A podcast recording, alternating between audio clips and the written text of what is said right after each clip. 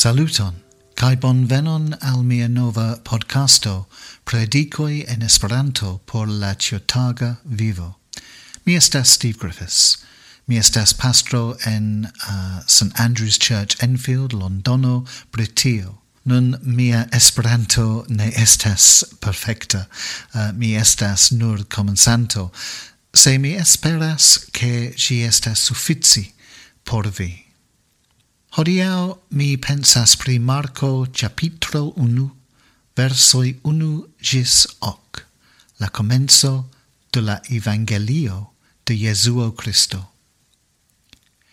Ciel cristanoi ni attendas la duan venon de Jesuo, sama kiel la Israelidoi antau la avenoi de Jesuo attendis sian Mession, de miloi da iaroi.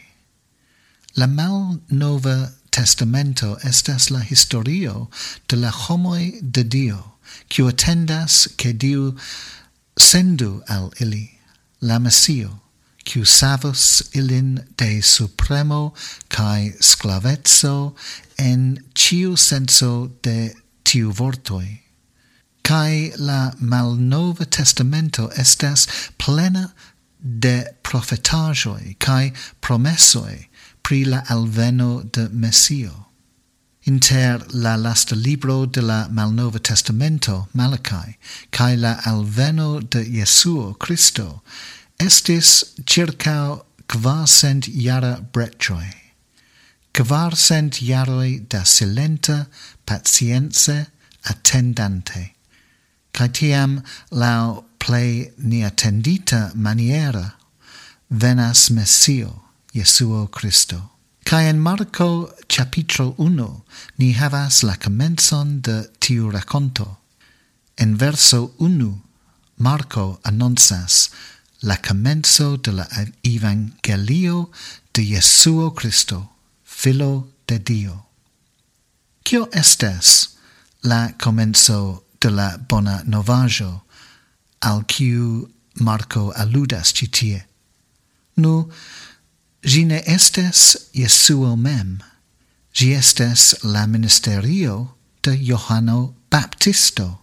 La ministerio de Johano Baptisto estas la comenzo de la bona novajo, la evangelio de Jesuo Christo. Sed kiel la alveno de Jesuo estas bona novajo. Nu, citio estas ideo trovita multa en la malnova testamento, cae gi estas frazzo usata por annonci vencon. Do en la Evangelio de Marco ni havas la ideon che Jesuo Christo alportas la realon a la regado de Dio, la pravigo de Dio antau malbono cae peco, cae lia fina venco super cio cio staras contrao la regado de Dio. La bona novajo de Jesuo Christo, la evangelio, estas donita deli cae temas prili. Cae tiel ni alvenas al versoi du cae tri. Ciel estas scribite en la profeto Jesaja, jen mi sendas mian angelon antau via visajo, cae li preparos vian voion. Vocio de crianto en la deserto pretigu la voion de la eternulo, rectigu liain ireioin. Marco diras al ni che la ministerio de Ioanno Baptisto estas en la traditio de la malnovae testamentai profetoi. Ca li tiam presentas nin al la ministerio de Ioanno en verso qua. Venis Ioanno, quiu baptis en la deserto, cae predicis la bapton de pento por la pardonado de pecoi. Estas du aferoi, cun mi volas diri pri citio.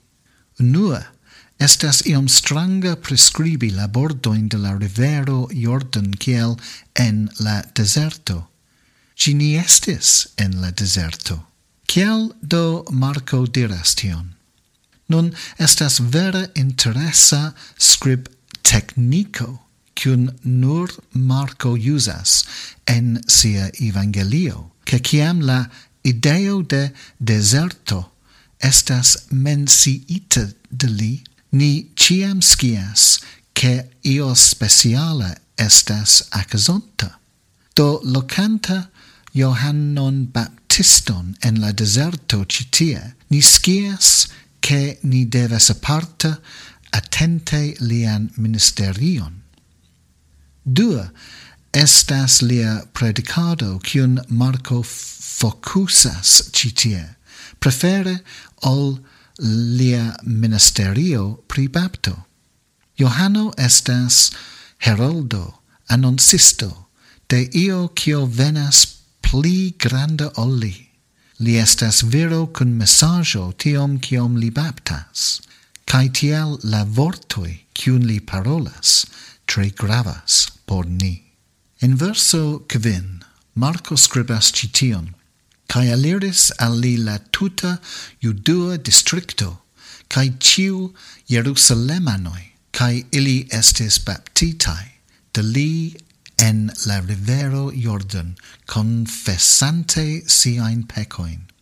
Marco faras tre gravan puncton citie. Jerusalemo en havas la templon, cia estis la pastroi, cia ocasis la religiae raitoi. En citiu verso, Marco comparas tradician religionon simbolita de Jerusalemo cun la nova spiritezzo simbolita de Johano Baptisto. Marco parolas pri malproximigio de tradicia religio al nova spirita aliro. Tio estes la comenzo de la bona novajo, la evangelion de Jesuo Christo. Se ni volas partopreni cun Jesuo, ni devas forlasi Jerusalemon, cae directu nin al la deserto ni devas lasi malantauen la comforton de niai ritoi, cae estu preta renconti pli ne antau videblan credes primon en la deserto cie logias la sovagiae bestoi, cae kie post quelcae versoi ono, oni diros al ni che satano vivas. Marco preparas nin citie por la alvolco esti disciplon. Gi estas kiel seriosa alvoco, dangerae alvoco al obeo cae risco. Tio neniam comencijos en la conforto de tradicia religio cae giai ritoi. Gi estes radicala messaggio, certa. Do ni ne miru Marco emphasas tion en verso 6. Ca Johano estis vestita per camel harajo, cae leda zono circau siae lumboi, cae li mangiadis acridoin cae sovajan mielon. La facto che li portas mantelon de camel harajo memorigas nin pri Zechariah dectri versu cavar, cie oni diras al ni che tio estes la normala vesto po profeto. La leda zono circa sia lumboi memorigas nin pri du regioi unu, verso hoc, che ono, oni diras al ni che citium portis Elia. Le facto che li mangis acritoin, cae sovajon mielon, memorigas nin pri levidoi dec unu versu dudec unu, cie ci tiu mangiagioi estas permessatai lau la mosaica legio. Do Marco pentras bildon de Johano Baptisto, kiel profeto en la vizzo de Elia, staranta ene en, uh, de la ortodoxae judae traditioi. Do, yes, existas risco for lasi nian templon cae viorgi al la deserto, sekvi la de ci tiu nova spiritetso, sed gine estas malaccepto de cio cion ni iam ein skis. Gi clara basigas sur la vera spirita traditio de niai patroi, ec se gi estas malaccepto de la ritezzo crescinta circa tio. Cai tiel ni venas alla annonso de Johano pri Jesuo Christo en versoi sep cae hoc. Unue verso sep. Cae li predicis, dirante, venas post mi tiu quiu estas pli potenza ol mi la remenon de lia shuoi, mine estas inda cliniginte maligi. La uso de la vortoi pli potenza estas interesa, cia en la Biblio ci ciam estis usata en la contexto pri la supernatura potenzo de Dio iugi. Cai do Johano iam montras nin alla dua alveno de Jesuo, ec antau o la terra ministerio de Jesuo comencigis. La facto che li indas maligi la shuoin estas referenzo alla ple mal alta tasco che un sclavo povus plenumi por sia maestro. Do Johano substrecas la grandezon, la potenzon de Jesuo, dirante che li, Johano, et ne indas plenumi por li la plei mal altan tascon. Cai fine, en verso hoc, ni havas citiuon verson. Mi vin baptis per aquo, sed li baptos vin per la Sancta Spirito. La contrasto ne estas la du formoi de bapto, sed inter Johano kiel la plei malgranda, ca Jesuo kiel la pli granda. Do citiu tuta paseo estes clarigo de kiu Jesuo Christo estas. Li estas la messagisto proclamantan la bona novajon, la evangelion. Li estas Messio. Li estas la filo de Dio. Li estas pli ol la profetoi. Li estas tiu baptas per la Sancta Spirito.